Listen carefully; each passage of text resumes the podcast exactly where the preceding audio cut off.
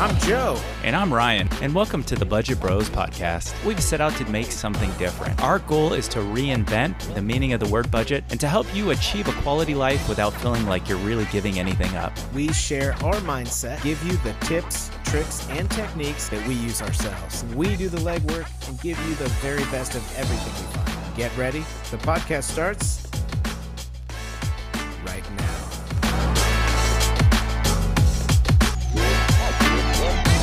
Welcome to episode seven of the Budget Bros podcast. Ryan, how you doing? Excited to be here. Excited to make it to episode seven, Joe. This is a special episode. Can you tell our listeners why episode seven is so special? well, we read an article early on when we first started this podcast, and it said most podcasts don't make it past episode seven or even to episode seven. And so now that we're actually recording episode seven, it's kind of this warm, fuzzy feeling like we're actually accomplished this. We've made it up the hill. Made it up the hill. Hopefully, we don't go falling down the hill. we're not. I'm not Jack, and you're not Jill. So, so episodes in episode seven, we're talking about jobs, specifically gig economy jobs. Joe, can you tell our listeners who might not know what the gig economy is? Can you explain a little bit about that? Yeah, the gig economy really refers to any kind of temporary employment.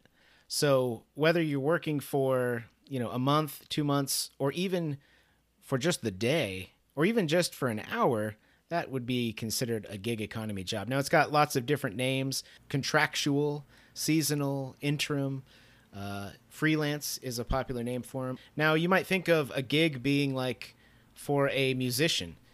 He goes to a restaurant and plays. He doesn't work for the restaurant. He's getting paid just for that night. So that's the gig economy. When I hear the word gig economy, you know, I think the first thing that pops into my mind is Uber or Lyft. These jobs you work when you want to work and you get paid by whatever piecework that you do accomplish.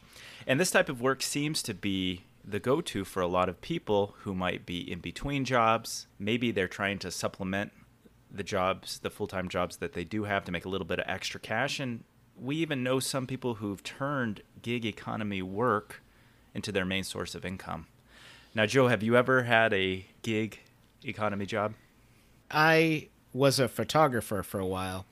And, you know, when you do photography, and anyone who's listening will know, your spouse will get very annoyed and be like done with you because you want to take pictures of other humans and that's the closest person available to you. I remember my wife was just like i'm done. I don't want you to take my picture anymore.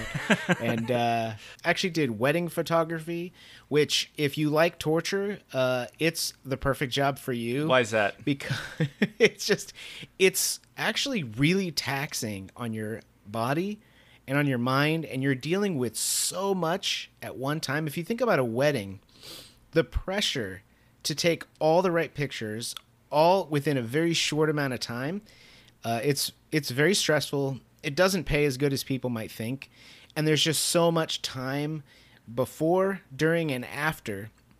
And if you miss some of those big shots and things, you know, it can cause a lot of problems. So I did, I think I did three weddings and one of those weddings was really cool because it was at the zoo, and so now you throw animals in the mix. But uh, yeah, what could what could go wrong? Yeah, exactly. What could go wrong? yeah, just sit on that giraffe. It's going to be great. Uh, what I ended up doing is actually transitioning from that to stock photography, and so I started taking pictures. And these sites let you upload the pictures, they approve the pictures, and then they sell them basically for you, and then you get a very small percentage of what those images sell for. One of the more popular sites that does this is actually Getty Images. You see that all the t- if you look at just about any picture that's on the news, you'll see a little Getty Images uh, image next to it. So when you say small percentage, how much would you actually make? How much did you did you actually make off of those photos? that's a better question. I made not quite enough to pay off my camera equipment. That's how much money I made doing that. So it's really, you're not doing it for the money, you're doing it because you're passionate about it. I would not suggest, uh, I would certainly not suggest that if anybody wants to make some real money or make ends meet, quote unquote. Uh, there's some, some, much better ways of making money out there. But if you're passionate about it and it's something you enjoy and it's something on the side, it can be something that, that, that would be good. Now, now, you, now I told you mine What What about you? Have you ever done a gig economy type job?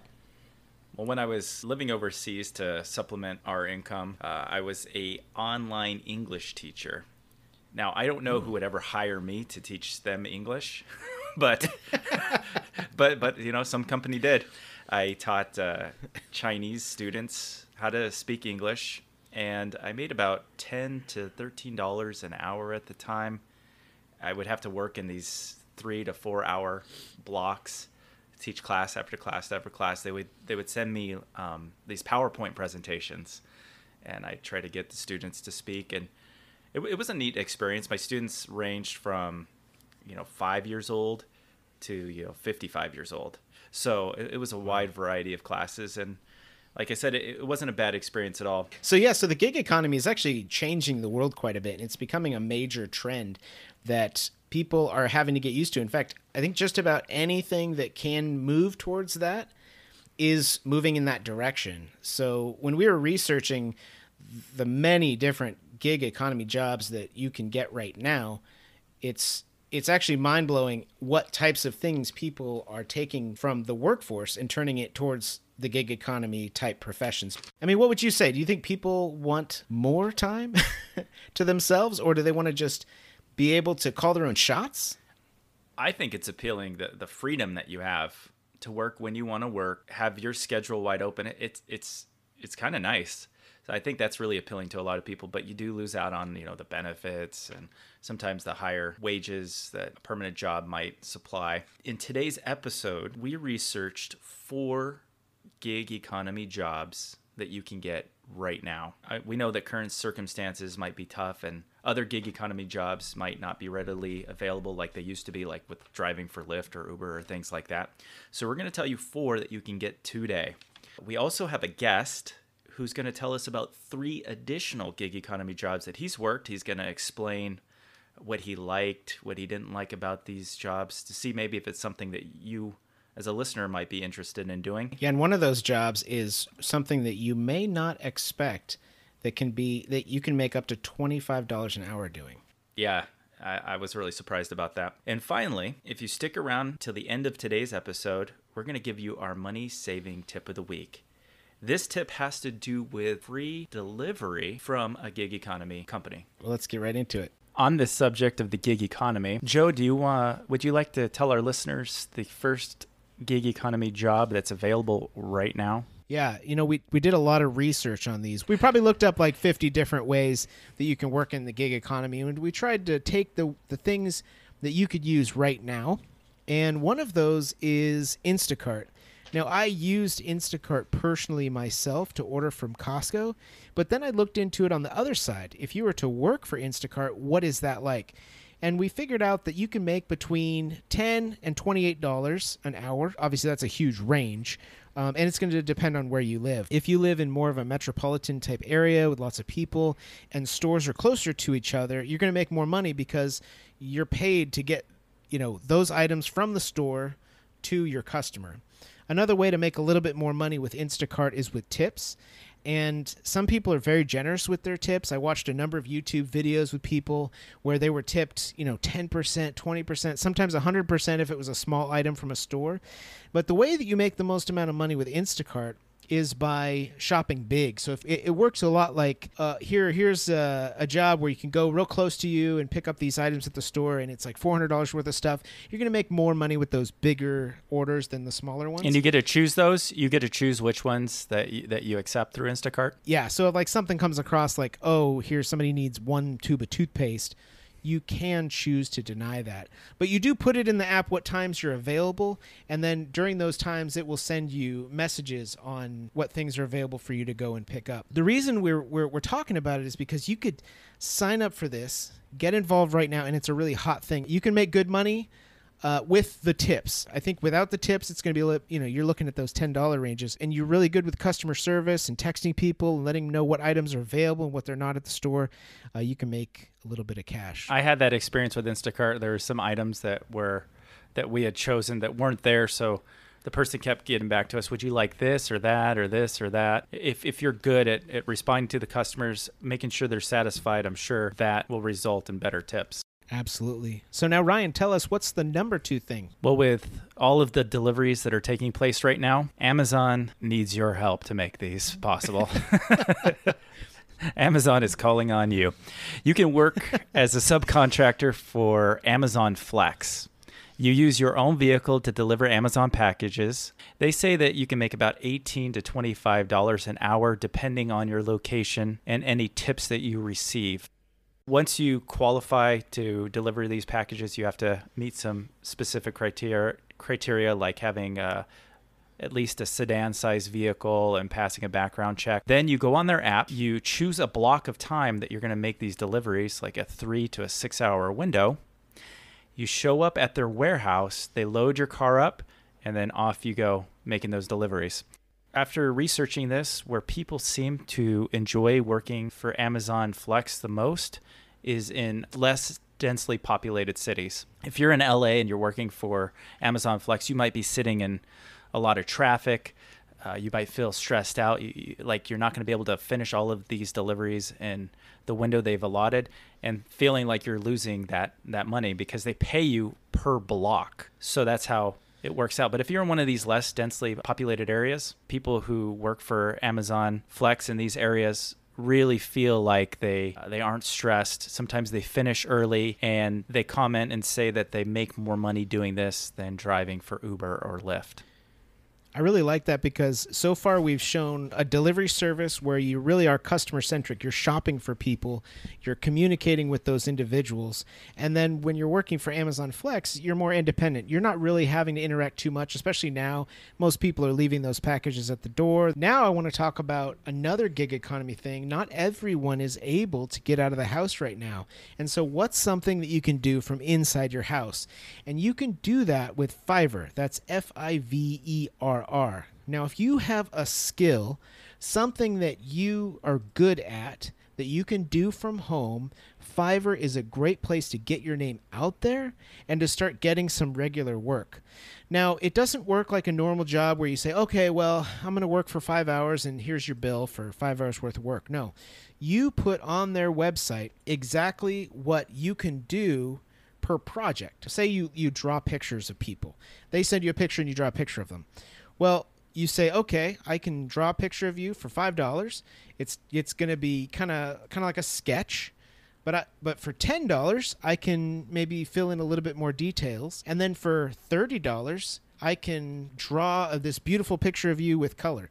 So there's all these different options that you can put on, and you can do anything from recording to video editing, whatever it is that people need and you can do, you can put that on Fiverr and get paid per job. Now, Fiverr will take about 20% of whatever you earn.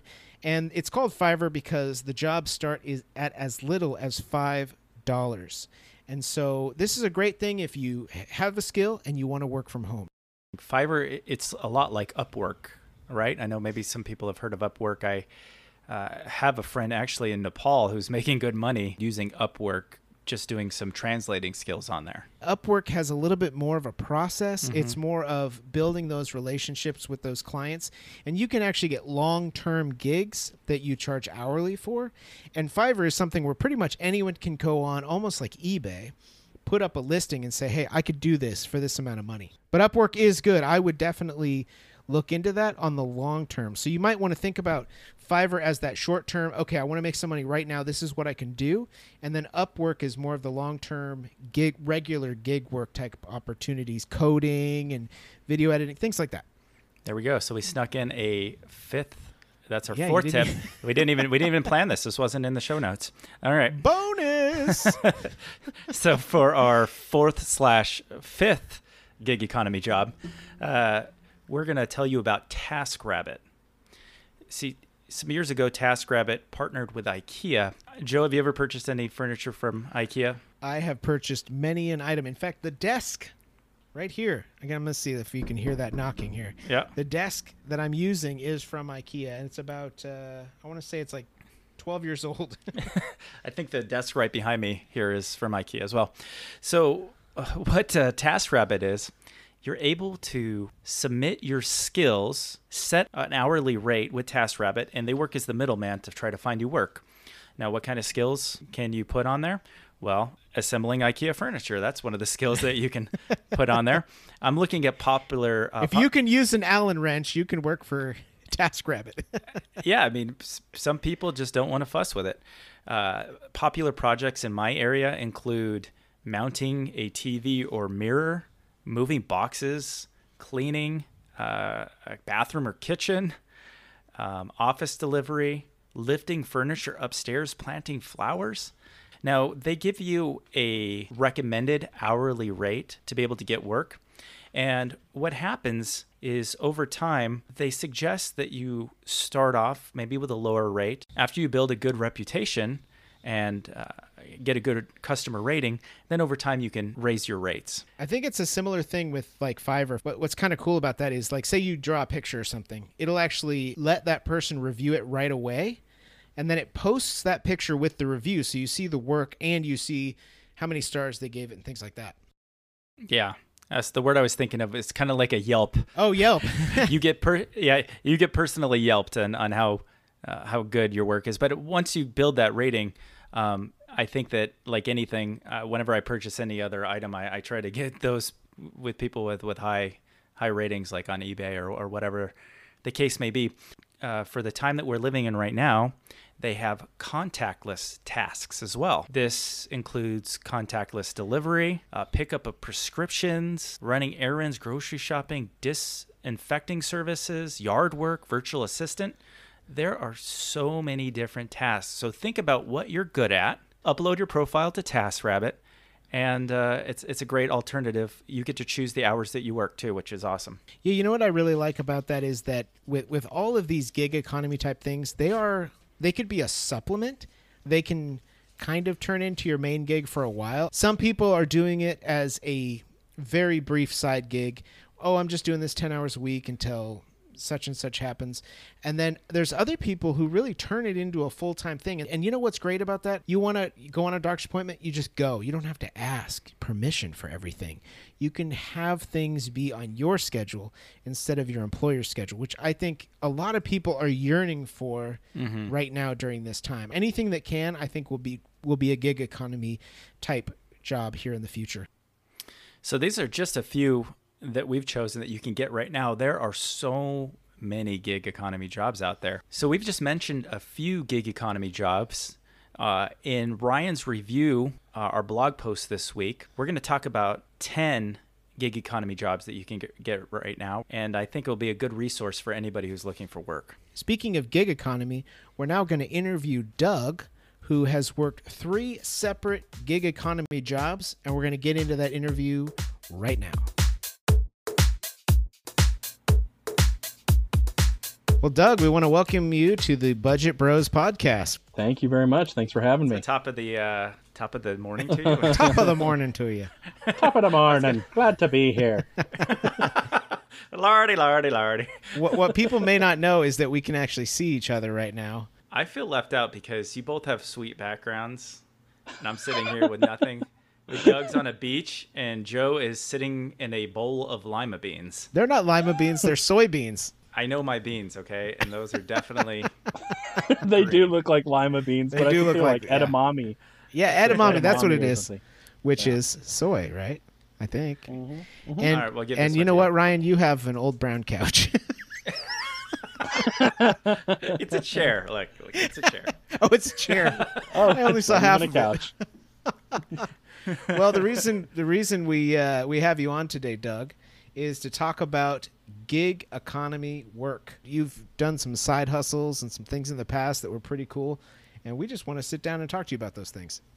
Absolutely. I'll do my best. I wanted to start by asking you tell us maybe a little bit about your background as far as work history and things like that. Like, what do you do for a living? What have you done in the past? That type of thing. My work history has almost all been sales. I spent a number of years in, in the car business doing car sales um, and then I got into business to business sales, working for a collection agency. And then my health went downhill. When that happened, I ended up having to file for disability. So that's been my kind of my foundation income for the past uh, number of years, for like probably about six years now. I got into part time work to supplement that income and that's what led me to the gig economy jobs. Is there a certain amount you're you're not allowed to make and stuff like that with disability? Yes, in fact, um, so you're allowed to make somewhere around the neighborhood of thirteen hundred dollars when you're on disability, and it doesn't affect your benefits. So, Doug, can you tell us a couple of uh, the gig economy jobs that you've done? Yeah, so I worked for Postmates, DoorDash, and a company called Veyo. Veyo, I've heard of. What is Veyo? So Veyo, the one that you've heard of. I mean, I've heard of the other two, but Veyo, for some reason, I like remember seeing out in like a vehicle or something. Yes, you will see them around town. They are the hottest ticket right now for gig economy, I think, in my opinion. So what they are is basically kind of like Uber in a way, the way that it functions uh, for the drivers anyway, but for people that need rides for medical reasons. So for doctor's visits, for picking up prescriptions, we have uh, people that need dialysis. That's another really big one. Is people that are going to get their dialysis done, and that's again another one where they have to go multiple times a week. Some people have to go every day, um, things like that. How it works for them is they set up the ride through Medicaid, and then Medicaid contracts that ride through a private party company called Veyo, and Veyo uses an app for its drivers. So I use my own car, I use an app on my phone, and then I get that job sent directly to my phone to go pick up that person and give them a ride. You flag online when you want to work and you flag offline when you don't want to work, which, you know, for me in my situation, that's really good because, you know, I have certain days where I don't want to work, maybe because of my health and things like that. And um, so it makes it difficult for me to follow a schedule um, for, you know, like a typical employment. So this ability to be able to just work when I want to and when I can and flag offline when I don't want to work is perfect. So even right now, during our current situation, is there still a lot of work available for Veyo drivers? There is a ton. The demand is is just level. It's going to stay there. And the reason that the demand is climbing is because a lot of people are just afraid to drive, you know, with the current situation going on. So you have less people that are willing to drive and the same amount of people that need, you know, transportation. So mm. it's a pretty high demand out there. Now, these people are being covered by Medicaid. Is that what you said? That's right. So it actually gets funded through it gets funded through state Medicaid through um, through their insurance. So it's not something they pay out of pocket. It's not something that they t- you don't receive tips or anything like that. But but you make plenty. Like uh, I was averaging about twenty five dollars an hour, and you know I've talked to other people that drive for Uber and Lyft, and they don't seem to make that much, or if they do, it's only on, you know, it's not very consistent, and they're receiving tips, you know, with what they do. So I think it's very worth it, very worth it. Yeah, twenty-five dollars an hour doesn't sound bad for a gig economy job. I know with Uber and Lyft, you have peak hours at night when people need rides, or or if you live if you're around the airport or, or whatever. But with Veyo, uh, what what is the work schedule like? What what is the peak hours that people need these type of of rides. A lot of them like to go early in the morning. The clinics open up as early as 4 4:30 in the morning. Some clinics go all the way till 2 in the afternoon, but the definite highest volume is going to be in the early morning hours, probably between I would say 5 a.m. and 9 a.m. is the busiest times for sure. I get up every day at about 4:30, 5 o'clock. Mm. Yeah, not me. Um. yeah, sorry to hear that. yeah, even if I stay up late for some reason, I still wake up the next day. I can't go back to sleep. I just have to get up. So you're like, what, ready for bed by now? It's what, almost five o'clock in the afternoon. dinner? You probably already ate dinner. I already ate my dinner. and do they allow you to accept tips? Yeah, tipping is not really something that is in, involved with Veyo. So where someone might drive Uber or Lyft, where they get tips and things like that. Veyo, it sounds like you get paid just a little bit more for those rides, anyways, so it kind of covers what you would get in any tips. Yes, and especially because they give you peak reward bonuses, they basically will reward you based on what time you're driving. So if you are driving during peak hours, they're going to give you extra incentive in the way of a percentage bonus per mile. So that tends to be pretty good. And that's where you make up, you know, your, your bulk of your money as long as you're driving at the right times and you're available during those times and you get as many trips in as you can, you're going to get that bonus peak time reward. Another thing that they're doing right now is, and they don't always do this, but they are giving bonuses based on total number of rides that you do in a week. So if you commit to doing 100 rides in a week, they're going to give you an extra $100 or 85 and it goes down, it titrates down. Uh, you know, if you do 85 rides, they'll give you 75 bucks and just kind of goes down from there depending on what you want to try and do for the week. So it sounds like it's flexible. You get paid pretty good, at least compared to what I've read about some of these other driving apps Uber, Lyft, things like that. And it sounds like it's consistent and there's a there's a real need there. I've been really happy with them and I've been driving for Veyo for about two and a half years, I would say, right in there. So, Doug, you mentioned that you drove for Postmates and DoorDash in the past. Can you tell us a little bit about what that experience was like and and maybe uh, how much you were able to earn with those companies? Both companies, DoorDash and Postmates, work similar but they are different. So, like with DoorDash, you have to schedule yourself for a certain time period to drive, and they only accept so many drivers. Once those time slots are filled, you have to wait. Whereas with Postmates, you can flag online whenever you want. They don't follow a schedule. I would say I averaged about $10 an hour, something like that, uh, 10 to 15 at the most. I would say most orders were averaging at about $7 an order, and then you would get a tip and you would do about one job per hour. And what are the peak hours for those type of jobs? I'm sure probably in the evenings, right? Definitely around uh, meal times. Lunch and dinner are are the busiest. Breakfast is definitely a lot slower. That just sounds so weird. Ordering breakfast through Postmates or something like that. That just seems, yeah.